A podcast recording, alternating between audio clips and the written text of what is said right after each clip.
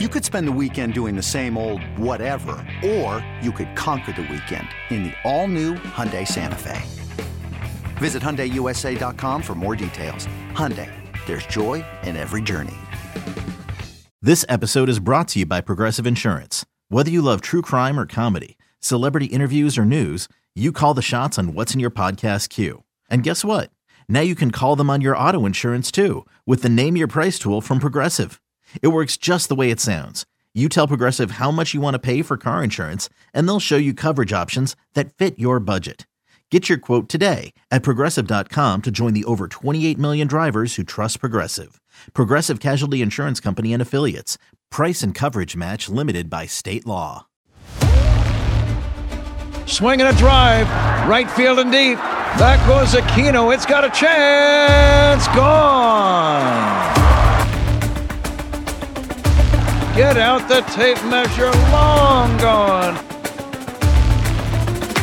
Fly the W! Cubs fans, it's time to fly the W with Dustin Rhodes and Paul Crawley Jean. You are listening to the Fly the W670 podcast. This is season two, episode 71, the Cubs Diamondback Disaster. Don't forget to listen, download, review, and most importantly, subscribe to the podcast. Follow us on the socials, Fly the W670 on Twitter, Instagram, Fly the W on Facebook, or email us, Fly the W670 at gmail.com. Now, Crowley, usually I'd be polite and ask you how you are. I'll just cut to the chase. I know you're not doing well, and most of Chicago is not doing well because this was about as bad of a Chicago sports weekend as I can remember. It was pretty awful. I mean, I, I remember when we were in the on the last podcast, everything looked right, but I just felt like I, I hate when they Cubs play in Arizona. I just hate, hate, hate it. I don't know what it is about that stadium. It just to me is like a personal house of horrors, and and that's exactly what unfolded. That's exactly what unfolded. And uh, Friday night, Justin Steele, that was kind of the stopper. The Cubs hadn't been playing fantastic, but uh, Justin Steele looking to cement his place in Cubs lore and possibly a Cy Young, and it just did not go his way game one Friday night. No, we, we talked about the pitching matchups in the series. The Cubs were going to miss Arizona's two best starters. They were going to throw out their the Cubs were going to throw out their three best starters.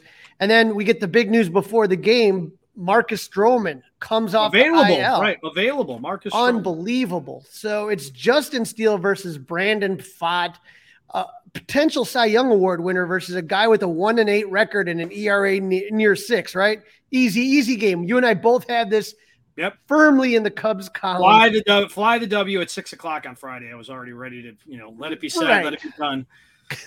it just didn't turn out that way, man. In the No. bottom of the first, uh, Ketel Marte led off with a single. He advanced on a bunt by Corbin Carroll and then made it to third on a Tommy Pham ground out. But then, you know, you got two outs runner at third. He throws a Steele throws a four pitch walk, and then Lourdes Gurriel, who had himself one hell of a series, hits a home run. And and that was just, Just like thing. that. Right. Just Pat like that, say, just like know- that, the Cubs are down three to nothing in the first. Right. And so you, this is your guy. This is your guy. And, and the offense was struggling. You could say, okay, well, at least you got Justin Steele going and he'll keep you in it. But now you're down three nothing. He settles down, right? And, Yep. and okay, well, if Steele could hold him, the offense could chip away and come back.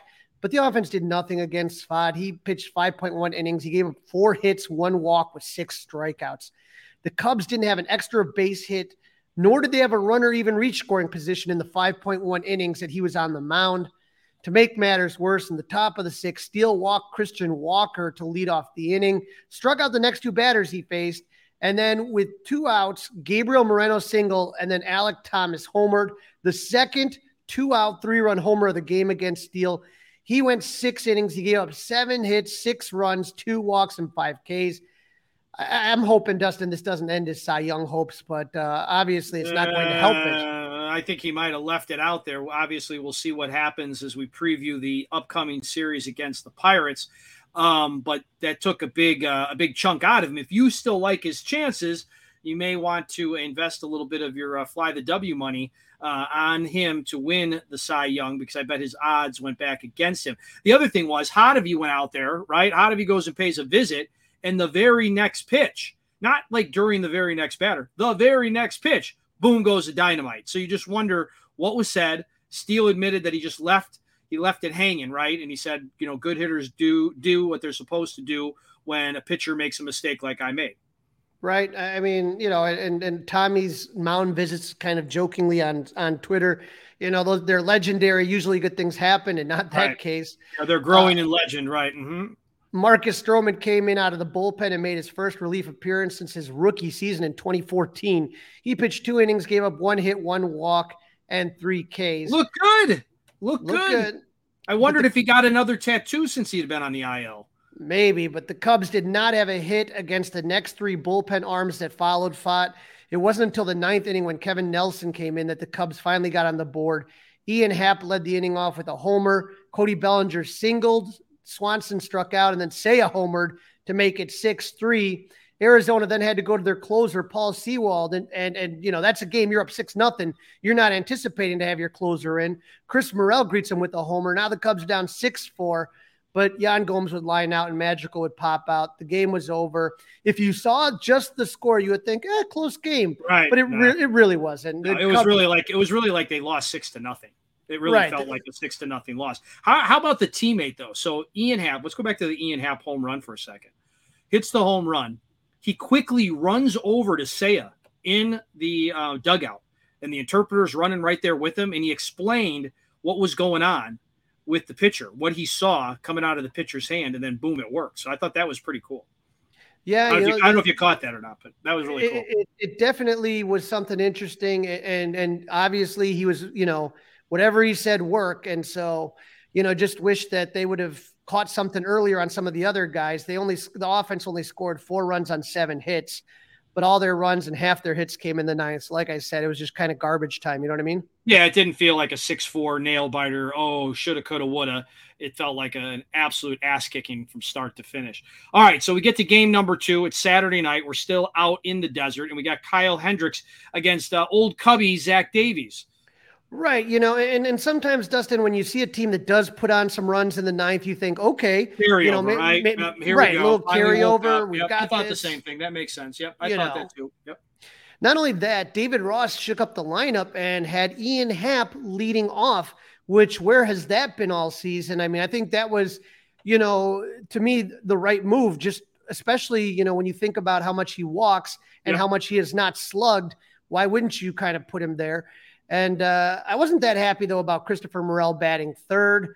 Um, the other thing I wasn't happy about, you know, we, we talked about this in the last episode, how Pete Crow Armstrong, you know, he was the number one web gem um, for Sunday night baseball, that catch in Colorado. Another very big outfield in there. And I thought, you know, he would get maybe at least one start, but no, not going to happen. And with no score in the fourth inning and one out, Tommy Pham hit one to right center. It bounced off the wall, but Tauchman, who was playing center, he misses the cutoff man, and Pham's able to reach third base. You, you can't do that on that right there. No. Um, Christian Walker then hit a ground rule double to left center. I think PCA makes the play, but now the Cubs are down one nothing. Hendricks got Alek Thomas to pop out to second, but then Lourdes Gurriel hit one to center that scores Walker. Cubs are down two nothing. So w- when you think about that inning, I thought that there was two plays that that that Gurriel hit and the other one that I thought that PCA would have gotten, and you also had the missed cutoff man. But you know you're down two nothing to Zach Davies. Uh, the Cubs did fight back in the fifth. Yan Gomes doubled, magical singled, and half walk. So the Cubs loaded the bases, no outs, and Zach Davies' night was over. And in came Luis Frias. He walked Nico with the bases loaded the Cubs are down 2 1, no outs. But we saw this a couple times this weekend. Chris Morel hits into a double play with the bases loaded, no outs. A run would score to tie the game, but now the Cubs had two outs. Luckily, Cody Bellinger was up next. He singles, and the Cubs pull ahead three to two. You knew that, Dustin. We talked about that. That lead's not going to hold. Um, in the bottom of the sixth, Arizona got three straight singles uh, off of Hendricks. His night was over. He went 5.1 innings, gave up three runs on seven hits, three Ks, one walk. It was a typical Hendricks start. And now you have both teams in their pen, and neither team would score until the game got into extras. And that's when things got really crazy. Uh, in the top of the 10th, and Nico on second, Morel would reach on an infield singer, single With Cody Bellinger up, Nico and Morel execute a double steal. The throw gets past the third baseman, and the Cubs take a four to three lead. Now, Cody was then he hit by a pitch, but the ball hits the knob of the bat. Cody drops it, and his hands hurt, and the ball goes straight to the pitcher, and he's called out. The Cubs challenge the out. They say Bellinger was hit by pitch. They reviewed it and they said, nope, no good. And, and, and you could see how mad Bellinger was because he's pointing at his hand, and right. Ross had to come out to make sure he's not tossed. But I mean, what are the odds, Dustin? And this is the the, the snake bit in, in the desert uh, type uh, A lot there. of bad, a lot of bad breaks in this series. A lot of things did not go your way. That doesn't excuse the lack of hitting, but there were a lot of bounces that did not go the Cubs' way. Like, how often have you seen a ball literally hit off the knob of the bat and go straight to the pitcher? I mean, right. you know, so Dan's Dansby you know, then hits one to the pitcher. Morel's caught off uh, off the base because it's on a contact play. And so luckily, Morel was smart enough to get into a rundown to allow Swanson to get to second. The D backs walked Suzuki to face PCA, who walked to load the bases, but Yan Gomes ground out, and the Cubs were only able to get one run when they had runners at second and third and no outs.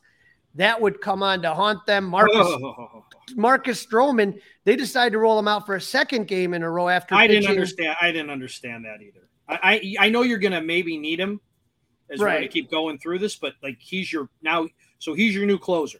That's what that said to me. That said, we need to win this game. We're leading by a run. They're up, right? They're leading. They're leading. Save opportunity. And they bring in Marcus Stroman when he just got back on back-to-back nights. Yeah, that that was one of many you know like, head scratching decisions. Huh? huh? I mean, that one. I, you got to explain that one to me. I, I can't, and I can't even even worse when we get to Sunday when we talk about that. But Perdomo's going to start the inning at second. The first battery face Corbin Carroll. He's going to single, and the game's tied at four. Stroman gets the next three batters out, and the game moves to the 11th.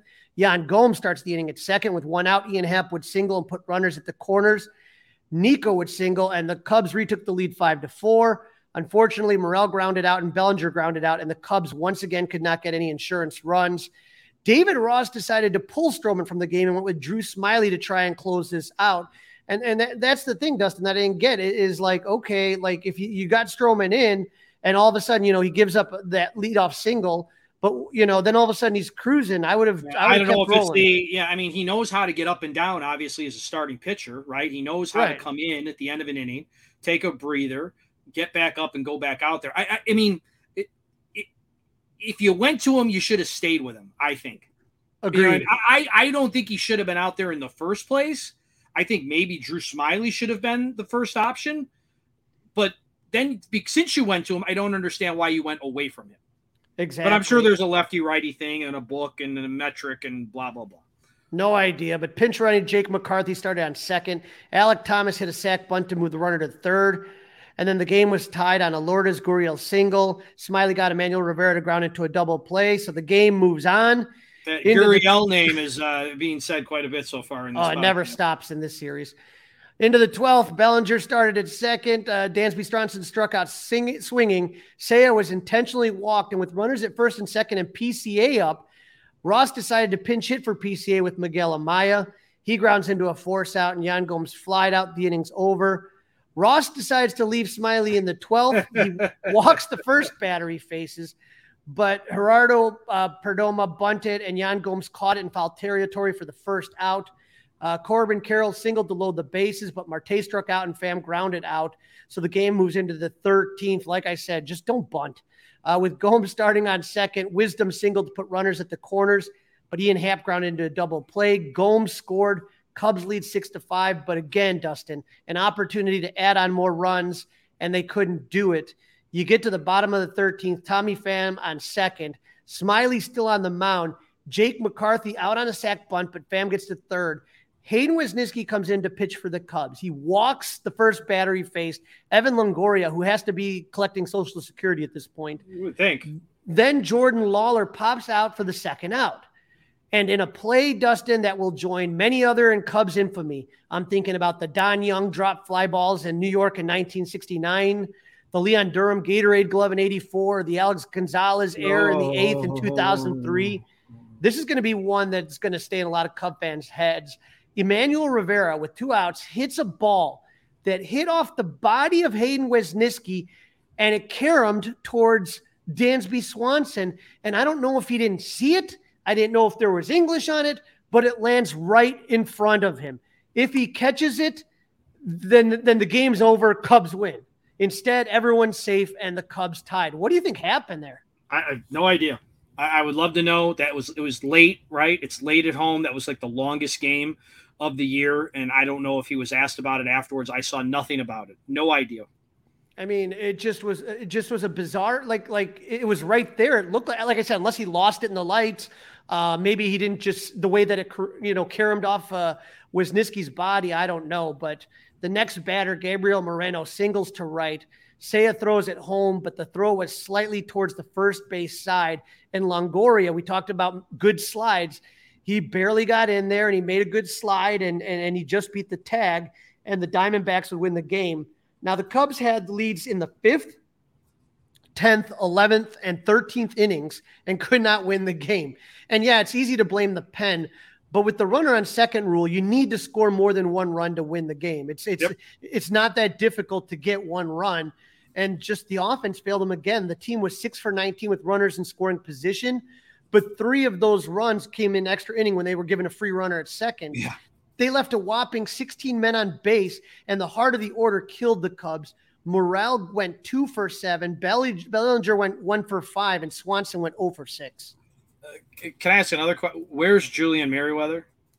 I, I'm, I'm, I don't know. Is he I, like know, so? Is he the next guy that's suffering from, you know, right forearm tightness and is going to be headed to the eye? I mean, where, where's where's Merryweather? I mean, he did. So he didn't pitch Friday, and that's the thing that blew that blew my mind is that like you had the day off Thursday. Nobody, you know, they only used two pitchers on Friday in Steele and Stroman. And so you should have, everyone should have been on deck on that one. Why, well, why was it? And Merryweather should have been the first guy up on Saturday night, in my opinion, unless well, something's going on. Well, what about Brad Boxberger as well? Sure. You know, I mean, sure. I'm just saying, you're talking about a closer, right? Right. Merryweather could be, he's got closer type stuff. He's been in I, high leverage situations. I just, really? I, like, I have, you'd I have rather no go clue. to, you'd rather, I, somebody's got to explain that to me. You'd rather go to Marcus Stroman than go to Julian Merryweather who doesn't even end up being in the game on Saturday. And then Drew Smyly. Right. You know, you had okay. another opportunity to win it when, when, you know, they came back and you decided Smyly was the guy that you were sticking with. So I have no clue. Yeah, very, very disappointing. So that moves us into uh, Sunday, and I hate Sunday night baseball. I don't know what I dislike more Sunday night baseball or Sunday night football. But in this case, I dislike Sunday night baseball more because of what would happen with Jordan Wicks on Sunday night. Yeah, Sunday night baseball. Not only that, you're playing in Arizona, which I hate. So I, I doubly hated all of this. The situation. broadcast is so bad. Oh. The announcers are just awful. Yeah, if you you should be listening to Pat and Ron in general, but especially on a Sunday night baseball call. Those just awful, just awful. But uh. You know, I thought the first inning was a good representation of the entire series. Ian Happ started the game off with a leadoff double, but the Cubs left him stranded at third. And then in the in the Arizona bottom of the first, Wicks walks the first batter he faces. Carroll singles. Pham reaches on a fielder's choice. Christian Walker hit a ball that just got over Nico's glove, but Tauchman picked it up and threw out uh, Carroll at third. But Marte scores. The Cubs were down one nothing. Lourdes Gurriel doubled the score. Pham. they're down two nothing, and Emmanuel Rivera hit a sac fly, and the Cubs were down three nothing. So that was just like I said, just a good representation of the entire series. Cubs have runners on, they can't do anything. Arizona gets runners on, and then they they push them all in. I mean, that's just what it was. And uh, you know, Dansby started uh, doubled to start the second and scored on a Mike Tauchman single to make it three to one. The third inning to me was the dagger. Ian Happ singled, Hoerner walked, and then Morel walked to load the bases with no outs and Cody Bellinger up. He grounds into a double play. A run scores to make it 3 2, but then Swanson flies out to end the threat. But I mean, you know, you just couldn't get the big inning. You know, you mean bases loaded, no outs, and you get only a run. I mean, come on. You know? No time. Then, absolutely zero timely hitting. Nope. And then Wicks didn't pitch bad, but he was only able to go 4.1 innings, gave up three runs on four hits, five Ks, four walks. But it was his worst start um, since we've seen him in, in, in, the four starts he's had. Jose Cuas came into relief. Wicks, he gets the out in the fifth, but in the sixth inning, he gave out a one out single and then Ketel Marte homer to make it five to two. And the way the Cubs were playing, it, you knew at that point like it was 10 to two. Yeah, yeah, yeah, exactly. Great point. It felt like it was 10 to two. Right. Arizona used a ton of pitchers on Saturday nights. And when they pulled Ryan Nelson in the fourth, you're like, okay, you know, there's and their bullpen is no great shakes in general. Like that's the Achilles of this team, supposedly, the bullpen. Right. And so you're thinking, yes, we knocked out Ryan Nelson. Let, let's go ahead and get there. But, you know, just couldn't do anything. Frias, Castro, Thomas, and Jarvis pitched 5.2 innings, Dustin. They only gave up five hits and no walks. The mm. Cubs offense scored two runs on seven hits, one for eight with runners in scoring position, and they left six on base. They would lose this one six to two. They would get swept by the Diamondbacks, losing six of seven, all in a week span. And David Ross was asked after the game, hey, you know, what happened? We weren't very good. Yeah, they were better than we were.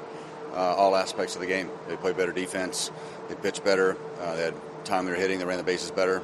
They just got beat all the way around. Bad road trip. Uh, try to watch it with the off day tomorrow and get back at it. So, that was it. They, they hit better than you. They pitched better than you. They ran the bases better than you. They did everything every, you know, I'm just trying to figure out here, Dustin – you know, they they talked about it on the broadcast about how they had Dustin Pedroia come into the locker room to talk to those guys. You know, what what is what is Ross? I don't know what they're doing. All I can tell you is after the Cubs swept the Giants in the beginning of September, they were up four games in the second wild card spot before Arizona came to Wrigley. Then they lost three out of four to the Snakes. They went on this road trip going one and three against Colorado, or one and two against Colorado, 0 and three in Arizona without having to face their two best pitchers.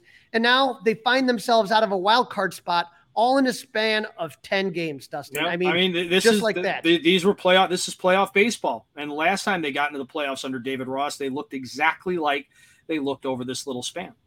Yeah, the Cubs have had plenty of September swoons in the past. Uh, 69, 2001, 2004, 2018, 2019, just to name a few. Uh, and if this team doesn't turn That's it around quickly, if they don't turn it around quickly, this team will join that list. But would you agree with this, Crawly?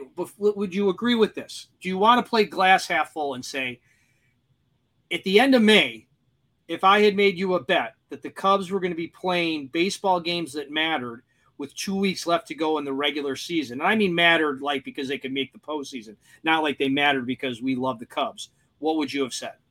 I'd be absolutely thrilled with it. And and again, no matter what happens, however this season plays out with it, I've had, you know, if you remember last season, Dustin, when we were doing this show, it was well, every prediction was let's try not to get swept. Yeah, it wasn't. Yeah, please don't get swept. Uh, like hashtag don't get swept. Yeah. It, it was it was not that much fun to kind of sit around through all of that. This has been a blast. But let me just put it this way: is that you know expectations change, and and and and you know I, when they played and we saw what they were capable of, your expectations shifted, I think. And so, you know, to to to you know get this close and fall apart so close to the end, and it's not over. But I'm just concerned, Dustin, because they had an off day after facing Colorado, and so I'm thinking to myself, okay, well maybe you know, okay, get a little rest. That was a long stretch. Uh, but they still look tired and listless to me. I don't know what you what you saw there, but I, I it just yeah, they look like they're out of gas. Bellinger looks like he's totally spent.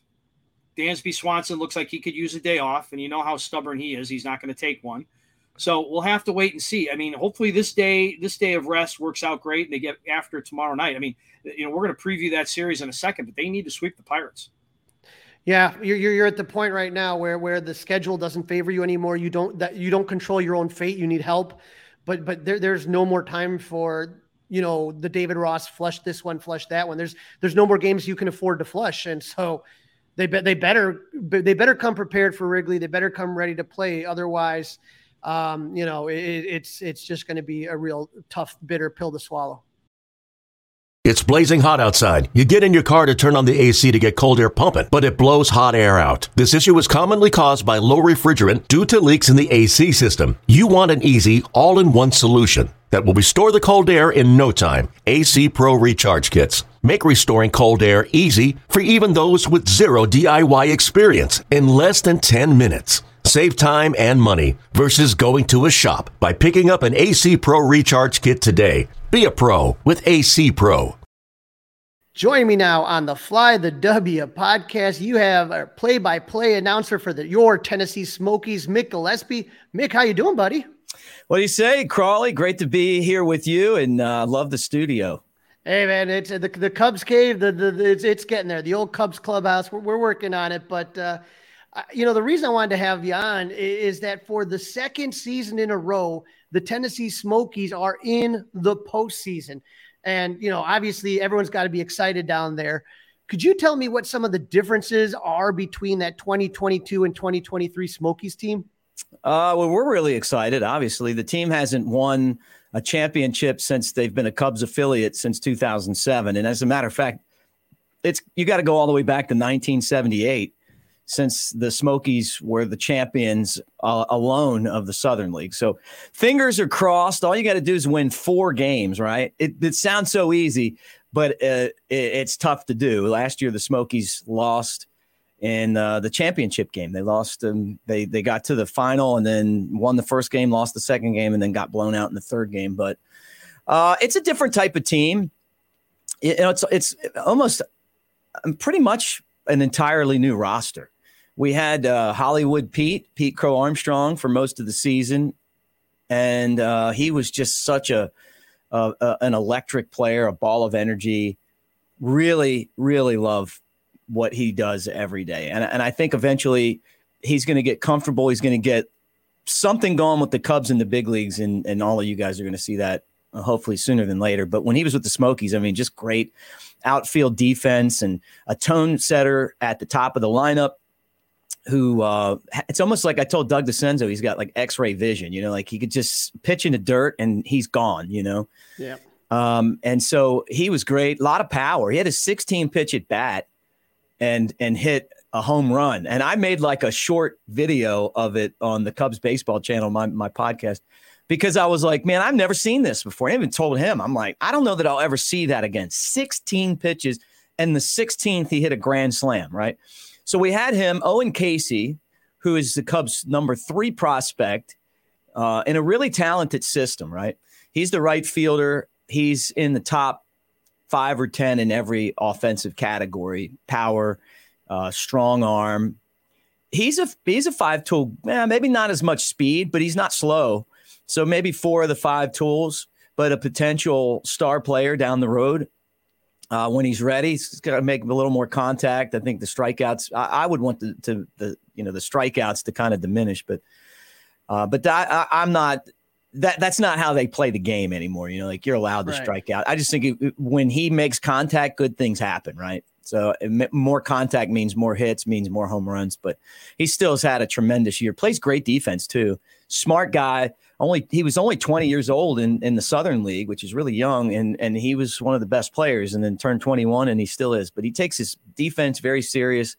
He he said, you know, watching Pete Crow Armstrong kind of helped him develop that uh, just because you know you see you see Pete every day and and you care, but then it's like, man, this guy's taking it to an entirely different level.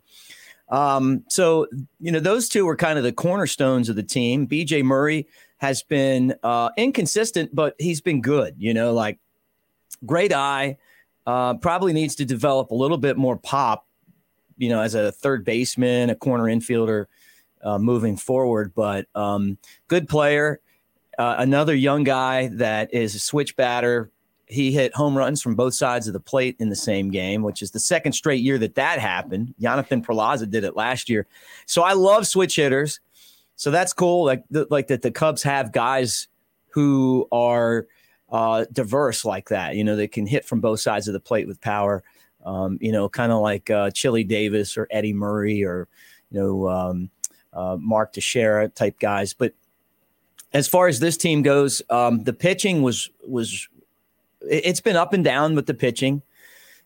They had uh, DJ Herz, and then he was traded in the uh, in the Jeimer uh, Candelario trade, and then you know, and then now he was kind of inconsistent, and now all of a sudden he's like, uh, you know, looks like a Cy Young Award winner in their organization, which is crazy. But the funny thing is, we had him and Wicks, and those two are so similar you know, you could tell like kind of what the Cubs look for in pitchers. Right. And right. I think Herz is going to get to the big leagues and he's going to probably be good like Wicks has been. So, um, so we, we had both of those guys very similar, kind of hide the ball, change up first pitchers, which I think really works in the big leagues.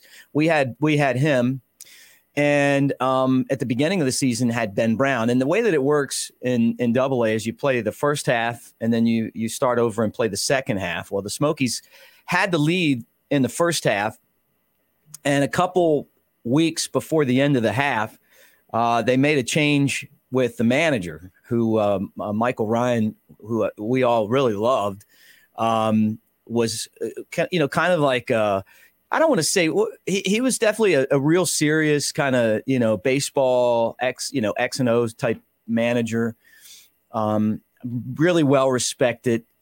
Um, and then he left, and then we got Kevin Graver, who's a really nice guy, and and has you know spent a lot of time in amateur ball, and uh, actually uh, Jared Banner, from what I understand, played for him. The you know who's with the Cubs front office and runs the minor leagues.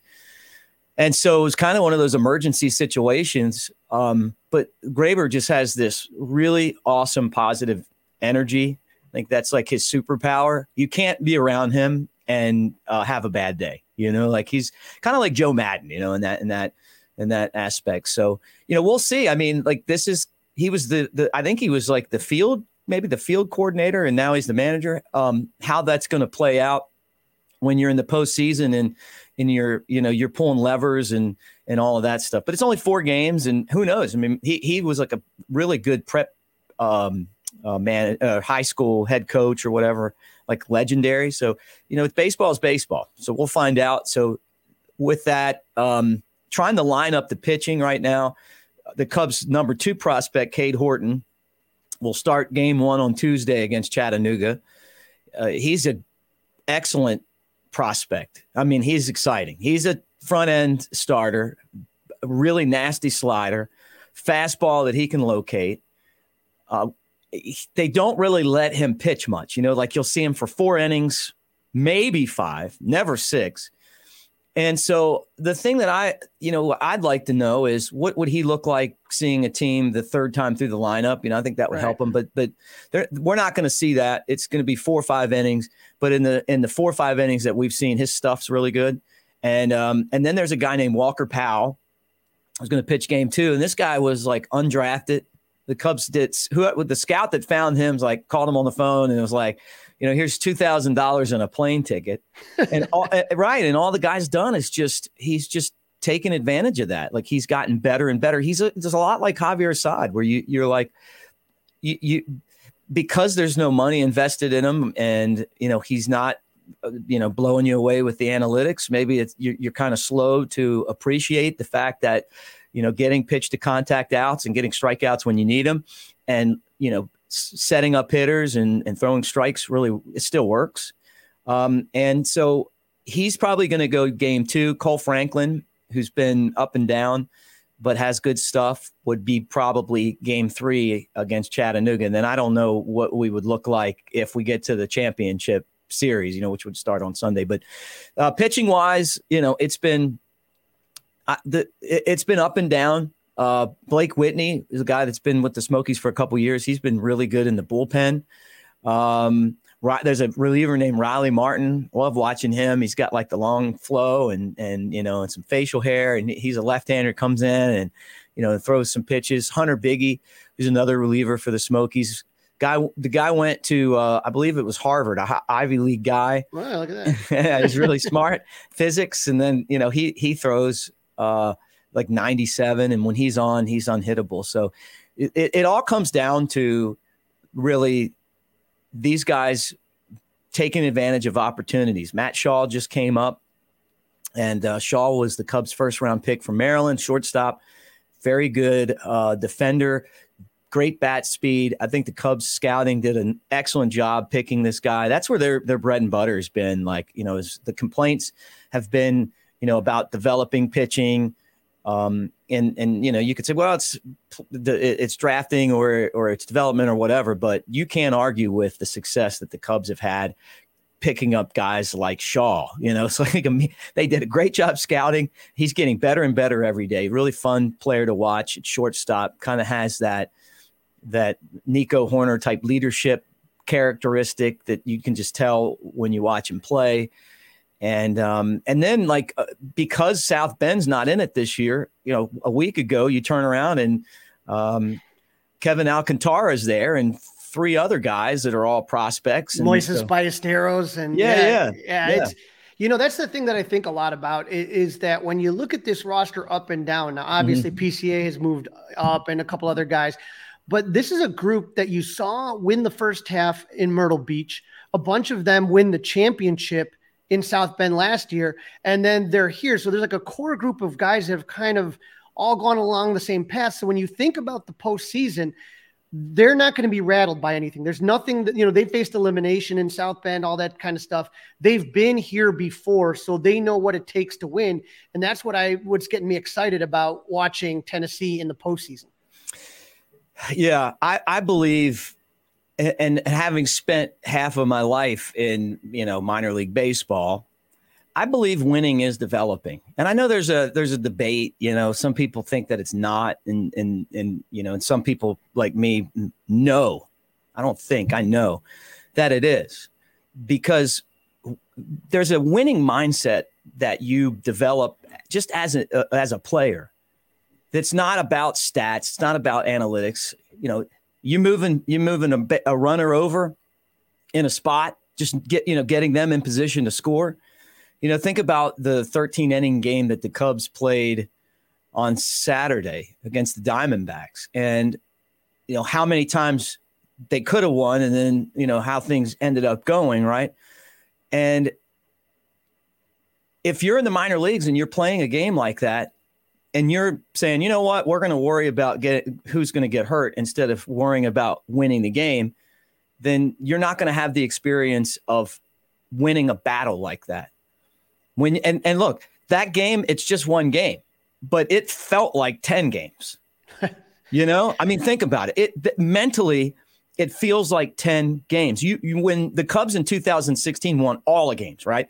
They won those type of games, they won the blowout games, they won the close games, you know, and and they won the World Series. And then you got into the World Series, having won all of those type of games helped them win the whole thing, right? Right. When you're down three games to one and, and, and they still didn't quit. They didn't quit. No. I, I was at game five and I'm going, you know, uh, crap, man, what are we going to do? I was there with Ben Ingram, the, the Braves broadcaster, and Wayne Randazzo, who's the oh, Angels Wayne, broadcaster. Yeah. Pretty cool group of guys to hang with.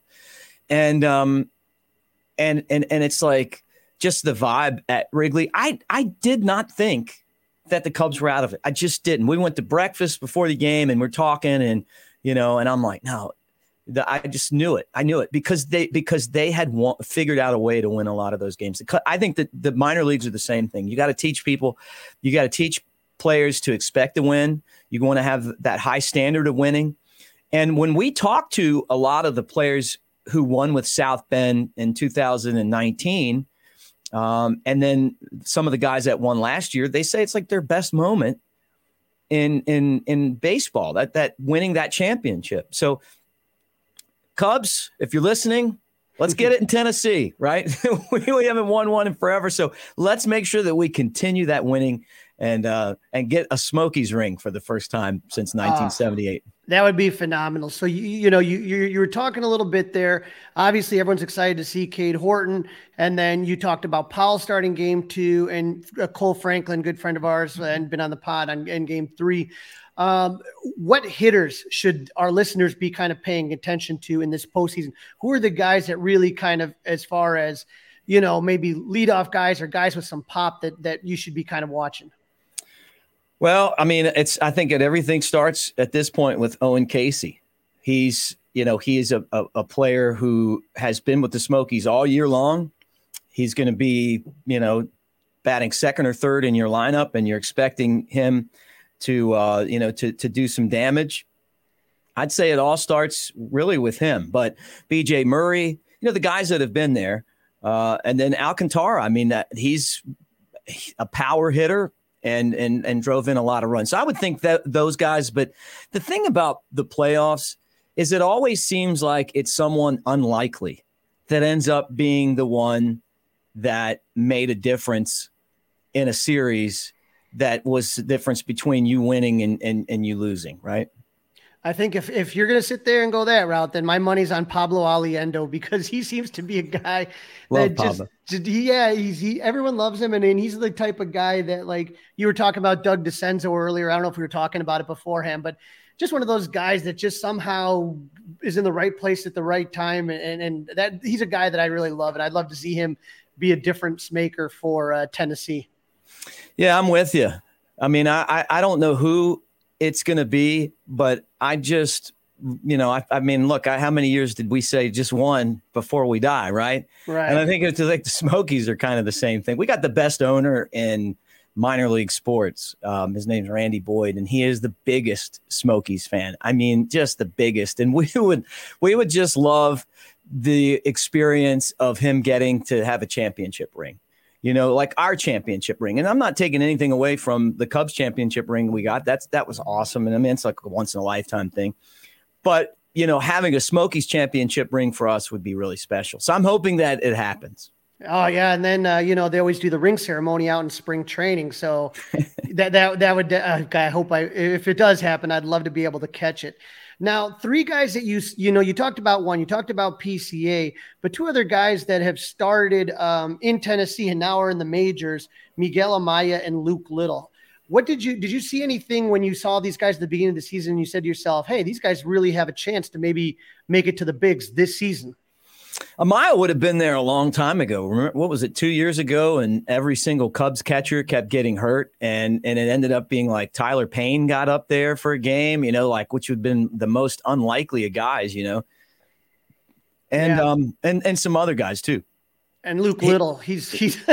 well, I think that Amaya would have been there, right, if had it not been for that. But he came back from surgery, and and right off the bat, he was hitting and um, defensively, he he's good. I've, I've noticed that he's gotten a lot better in the big leagues. Uh, but I was surprised that he went up to the major leagues as fast as he did. But they really like him. I mean, look, he's he's up there, and and you know they they you know got rid of uh, Tucker Barnhart, so they they feel comfortable with what he's doing, and he's getting better. And I think working with Yan Gomes helps him a lot. So, um, uh, you know, his game was good.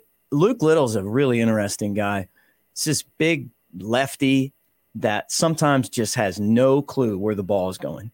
And then other days, he is impossible to hit because it looks like he has no clue where it's going, but he does. So you're never comfortable in the box. You know, it's like, and we saw the, there was one of the games against Colorado, I think it was, right? Where he just was like all over the place and bouncing things. And there's a lot of moving parts with him.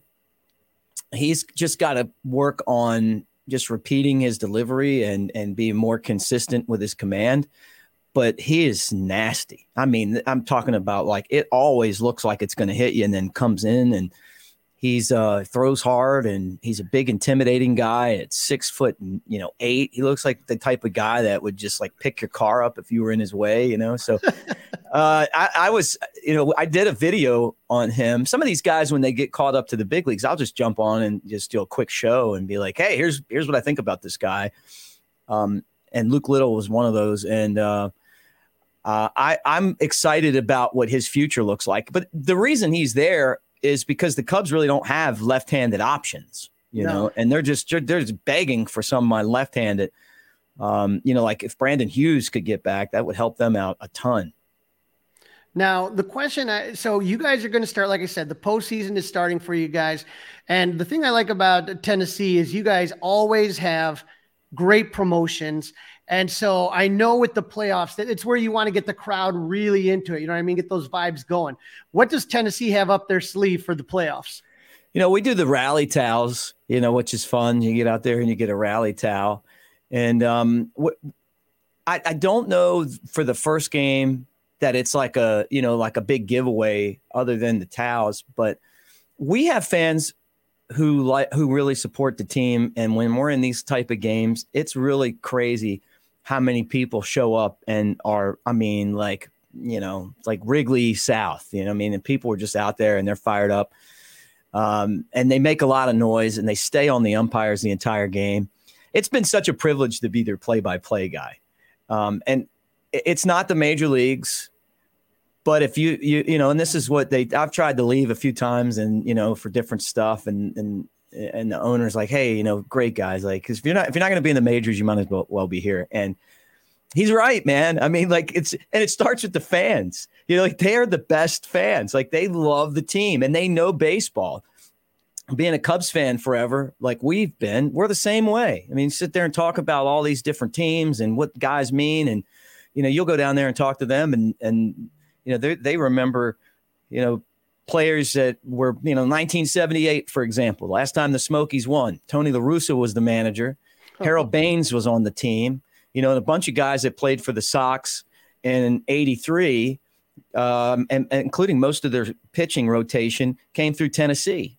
And people will remember that. They'll talk about that, you know. So the great fans, they'll be fired up. And I, am expecting that Tuesday night will be um, a pretty ruckus Smoky Stadium. Well, it's going to be especially ruckus because Tennessee is bringing back one of their best promotions. That I, I one of these days, it's my dream to go and attend to the game. Oh, like oh, this. yeah, free beer so, night. Is it free beer night? Free beer night. Okay, yeah, so yeah, for yeah. those of you listening right. that have not heard of this, all you got to do is purchase a Smokies 2023 Mason jar, and the beer is free until the opposing team scores. Yeah. It's, it's one of the funniest promotions. Talk to us about that real quick because I love this thing. Yeah, look, and I it was like free beer night for me while uh, watching college football uh, Saturday. So dealing with that right now. The next day after free beer night, you know, drink a lot of fluids, right?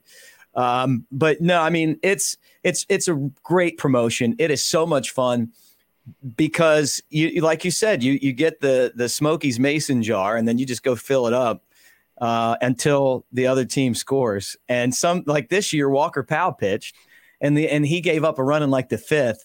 And it's the loudest boo when a run scores.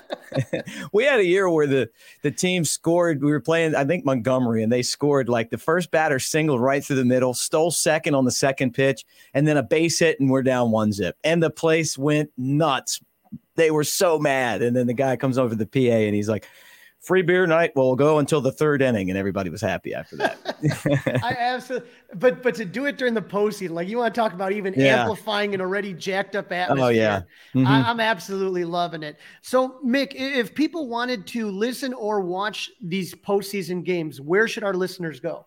Look, uh, it's it's gotten a lot easier. Um, if you have the MLB app or the you know the, the MLB where you watch the Cubs app, and I guess you guys probably in, in Chicago, you pro- people probably don't do it as much because of blackouts, right? But mm-hmm. if you're not in that area, that's where I watch the Cubs every day. We're on there too, so you go down and it's like double A, and and that's where we are. And um, the, unfortunately, right now, only the home games are our broadcast, which is one of the really one of the best in baseball. Uh, we just have a great team. And um, when we're on the road, you would have to go to like the uh, MILB app and you can listen to us on there. And then, you know, what I would suggest is that you listen to us and turn the sound down when we're on the road, especially through these games. You know, that let me tell you about broadcasting these Crawly. It's when you're in the minor leagues, it's it's a totally different broadcast than when you're in the majors. And you know, I did spring training for a long time, and and and that was a great time. And we we would really focus on the game, and we talk a lot about the players, and kind of introduce Cubs fans to the up and coming stars, and and and you know, lay out what the you know the situation was in spring training every day. And I miss doing those uh, those webcasts. They were were fantastic and um, and then you go and you do the minor leagues, and and people care about the team and they care about the games, but it's more entertainment. So right. you're on there every night and you're you're talking about things that aren't necessarily uh, baseball related, or maybe it's you know what you know what great giveaway somebody has and um, what what sandwich someone made and, and, I always any kind of story with animals I'll talk about you know and and so people they listen every night and we're we're we're laughing and we're having a good time and we're telling the, about the players and their families and the backgrounds there. And then you know if a crazy story happened we're getting into that and we're laughing about it. Because for us to maintain our audience that not the hardcore baseball fan but just the person that's the casual listener being on like a just this really we're on i guess what the scores equivalent would be in, in tennessee the sports animal. They're not going to listen if it's just straight up minor league baseball because they don't really know the players, right? Right. Um, so so the whole season's like that. You know, you're you're kind of balancing like what's going on with the team with entertaining. Well, that all ends when you get into the playoffs. And that's what makes these broadcasts so much more fun. Is it is straight baseball like it would be if you were in the major leagues, the the Right. playoffs. And last year the the Smokies had two of the most incredible wins in the first round. They beat the probably the best team in the league in the first round last year, and they played two of the most amazing games. And game two, I, I didn't do game three. I had an, uh, another con, another. I had a conflict, and I had to go take care of that other broadcasting job. But um, game two, Jonathan Perlaza made this incredible catch. Uh, Chase Strumpf hit, you know, like a home run that put us ahead. It was like just as a broadcaster, just like one of those pinch me type games. Yeah, the catch that Perlaza made to, to end the game, if he would have been playing right field for the Rangers, they would have beat the Cardinals in that World Series. Wow. You know what I'm talking about? I mean, it was it. This was the most epic catch ever. You know, and to be on the call for that, and just to be like fired up and you know doing the the Jack Brickhouse, Harry Caray, you know, broadcast that we do anyway, right? But just being able to kind of put it out there in those moments uh, was a lot of fun. So I'm I'm hoping that they're able to duplicate that. Absolutely. And again, for our listeners, you can go and watch it on MILB TV as well. And if you go to the website, the Tennessee Smoky website, and you click on the team tab right there, it'll take you to the Smokies radio network and it'll let you listen live. So just really get to know this team because there's a lot of special players on here that are going to be making their way to Chicago. Mick, thank you so much for jumping on here. Um, I know you have a new podcast. Why don't you tell our listeners a little bit about your podcast and where they can find it? Yeah, and you're going to be on there, so they need to come check out where we switch roles on uh, the, the the the channel. But it's a YouTube channel. It's uh, Cubs baseball channel on YouTube, and uh, basically, you know, we talk about the Cubs. We talk about the you know any of the upcoming stars. We do some interviews. You know, um, had guys like you on there, David Kaplan. Lawrence Holmes, like you know, my friends, Patrick Mooney. Like it, it's just been so fun to develop these relationships over the years, and then we get on there, and what people don't see is you know we're talking minor league baseball here. You and I, we just we were chewing the fat like for like a half hour before this even started. And I'm like, hey, let's just do a show on my podcast. Let's just do this. So it's it's a Cubs baseball channel, and uh, Crawly, I'm I'm a big fan of, of you. I told you that. That's I, I don't always, you know, I've got a lot going on right now, but I, anytime you need me, man, I'm always coming on. And I, and I cannot wait to come drink some of your keg, kegerator beer in your studio. Well, not, I keep calling it studio in your man cave. Hey, you have a hundred percent invitation anytime, Mick. You let me know, and we'll. I'll definitely make sure we we tear it up at Wrigley Field, my friend. Yep. I, we're, can we sit in the bleachers together? Anytime you want. Is that cool? How, you, are you there a lot? I'm wherever any. I'm where the action is. Okay. I don't know. So wherever you want to sit, you tell me. We'll we'll get a seat there and we'll have some fun. We're gonna do um, a, uh, a a show like a watch party type thing from Wrigleyville, and um, I want you to come and hang out with me when I do that. And then, uh, and I don't know when. I mean, you know, like I said, I got like 15 different fires in the iron right now, but that's something that's that's in the works. And I mean, I just want to drink beer and talk Cubs and kind of have like a rotation of people that come through and hang with us. So you're invited. Absolutely. Thank you, my friend, and we'll show you a good time. Thank you so much, Mick Gillespie, and we'll talk to you soon. Go Cubs. This is the Fly the W670 podcast. It is season two. It's episode 71. The Cubs disaster in the desert. Don't forget to listen, download, review, and subscribe to the Fly the W podcast. In this segment, Crawly interviews Mick Gillespie, play by play man of the Smokies, to talk about Tennessee's playoff run, which begins Tuesday night. This is season two, episode 71 of the Fly the W670 podcast. Cubs disaster in the desert. Boy, what a rough weekend that was. Crawly, great job with uh, Mick, Mick Gillespie. Great guy. Love hearing him call Cubs games in the uh, spring training games. Let's talk a little uh, news and notes. And we've got a note uh, from one of your favorite clubs, the uh, Myrtle Beach Pelicans. Yeah, unfortunately, um, the the Pelicans season ended on Friday night. They lost game one of the division series two to one in Charleston before heading to Pelican Park on Thursday. The Birds took game two of the series three nothing behind some solid pitching by Drew Gray, Kevin Valdez, and Jose Romero. Pedro Ramirez homered, Andy Garriola, who was on the show, and Brian Kalmer hit RBI doubles to force a game three, but the Pelicans were blown out 18, 18 to four. Um, I do want to thank the Pelicans for an amazing season uh, and their kindness and hospitality and hosting me for a few games. I had an absolute blast down in Myrtle Beach, and I encourage all Cub fans, if you have a chance, head on out there and, and make a little vacation out of it like I did. It was a lot of fun. Very nice. All right, let's stick with the uh, minor leagues. Talk a little bit more about uh, Mick, Mick Gillespie's group down in Tennessee, the Smokies. Yep, and and so for the second season in a row, the Smokies um, are in the postseason. They will be taking on the Chattanooga Lookouts on Tuesday night at 6 p.m. Game one will take place at Smokies Stadium. And Dustin, they have my favorite, favorite, favorite um, promotion: fear free beer night. Free beer night. Explain that to me.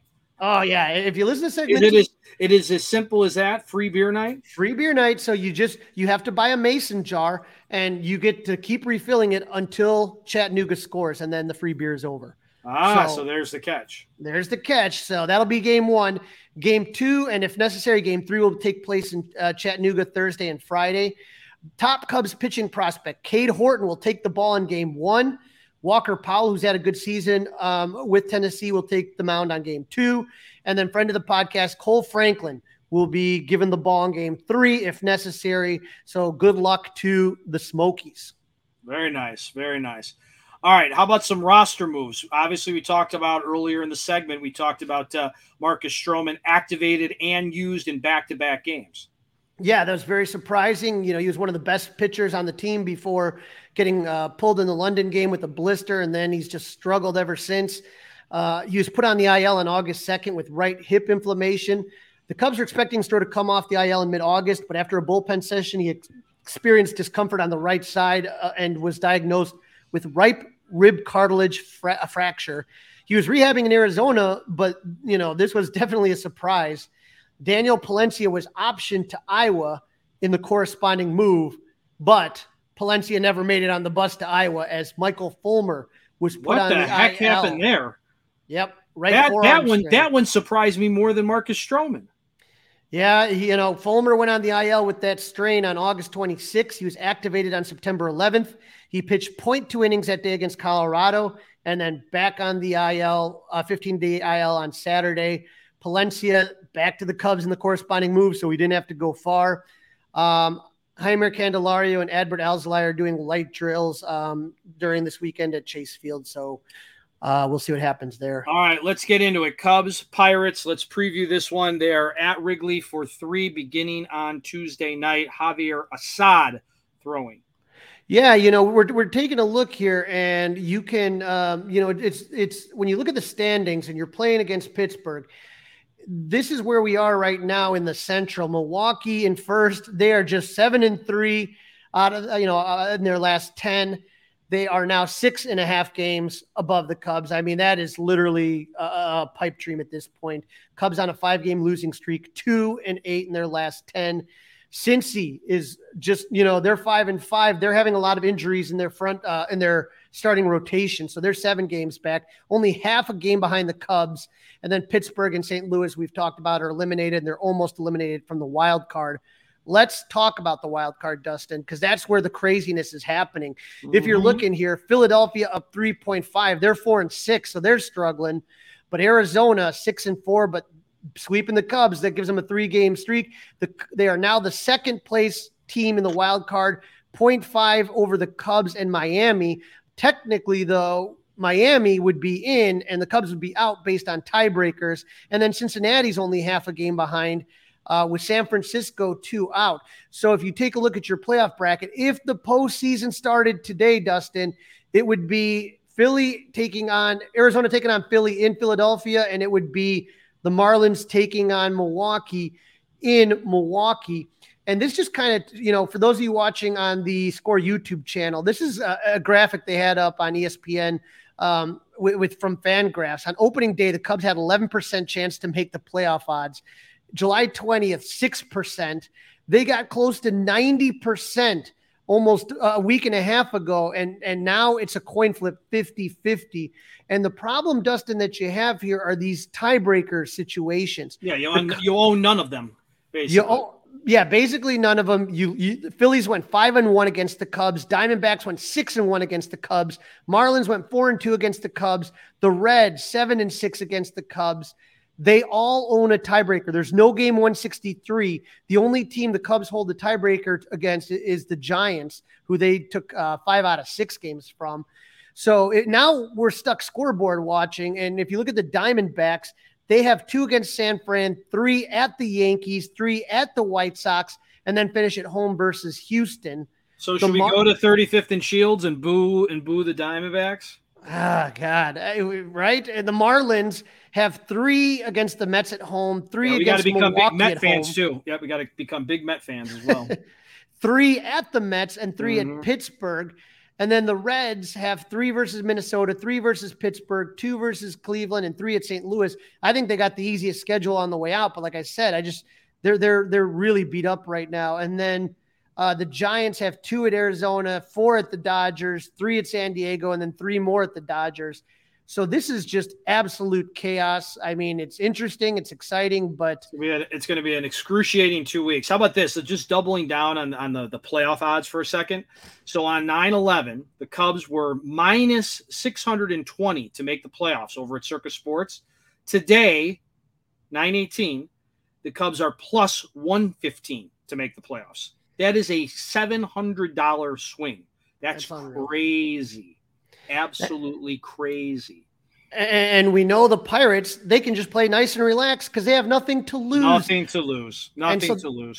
That's the tough part about this type of year is these guys all can just play the spoilers.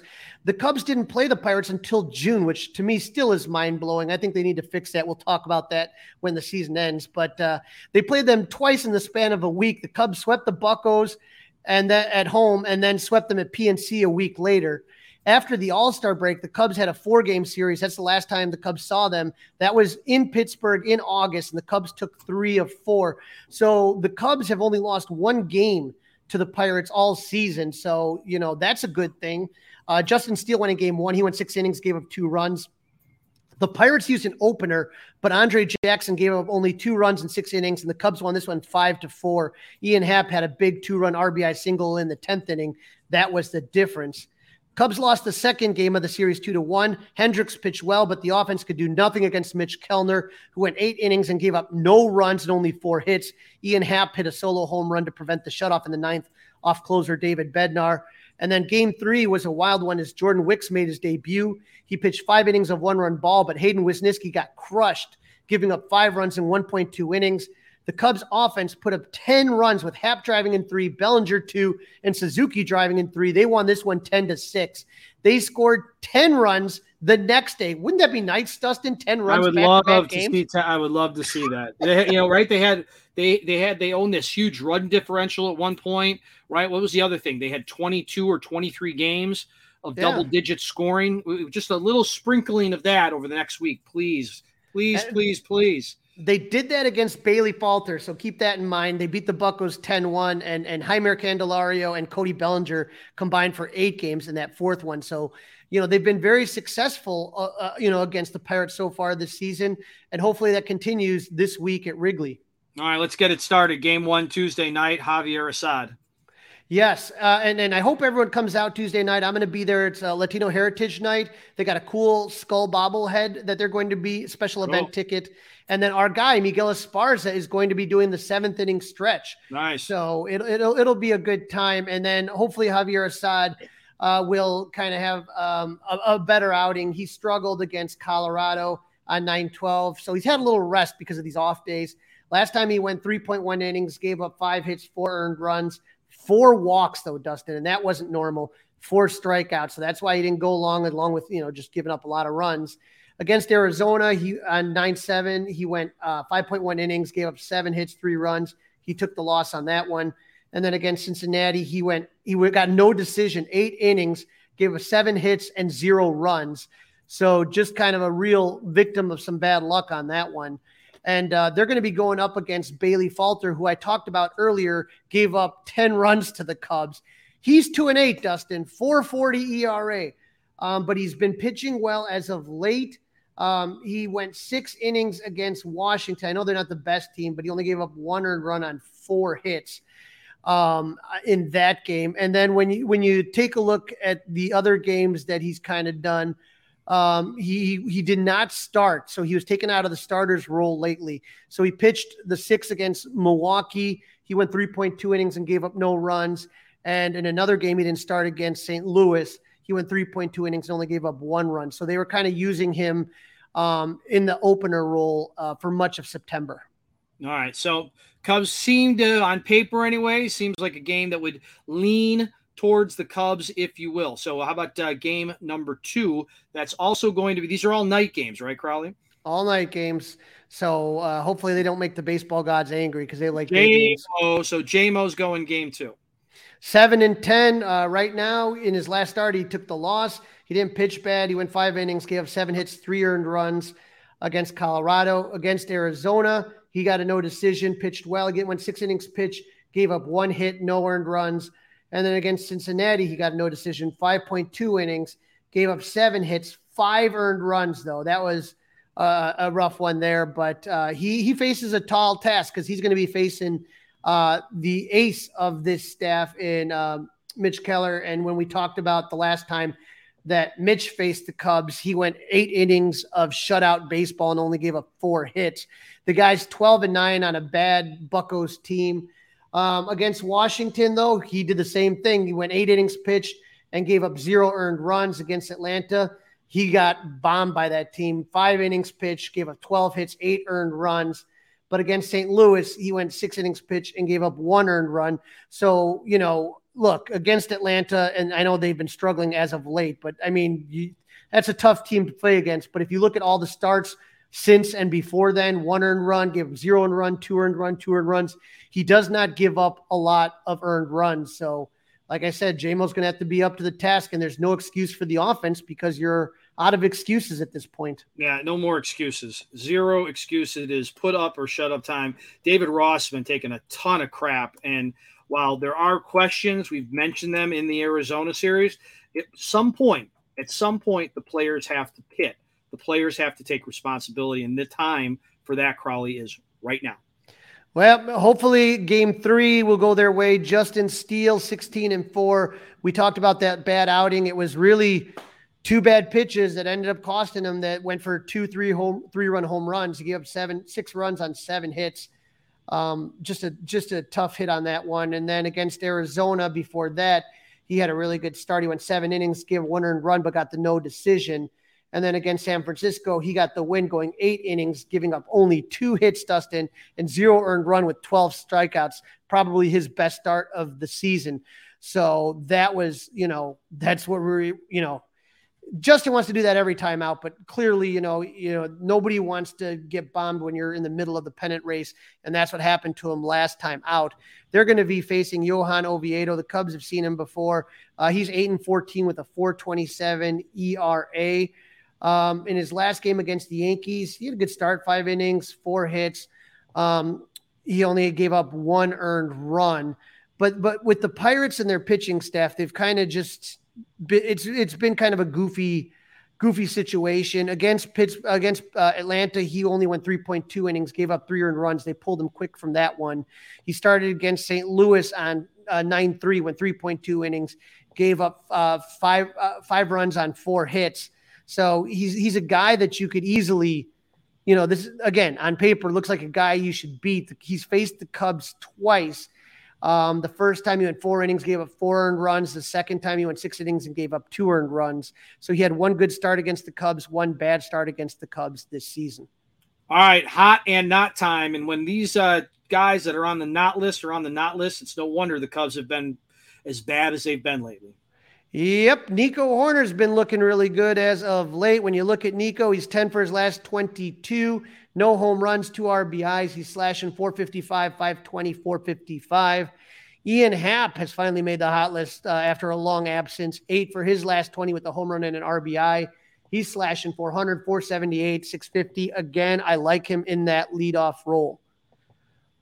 But when you get to the knots, Dustin, and this is where you're kind of saying, hey, we we we got a big problem here. Dansby Swanson is four for his last 22. He's slashing 182, 217, 364. And then Cody Bellinger in his last seven games, three for his last 19 with two RBIs, but he's slashing 158, 261, 158. I mean, this is again, Dustin. I'm, I'm not trying to to harp on the whole David Ross thing, but part of being a manager is knowing when to give guys rest.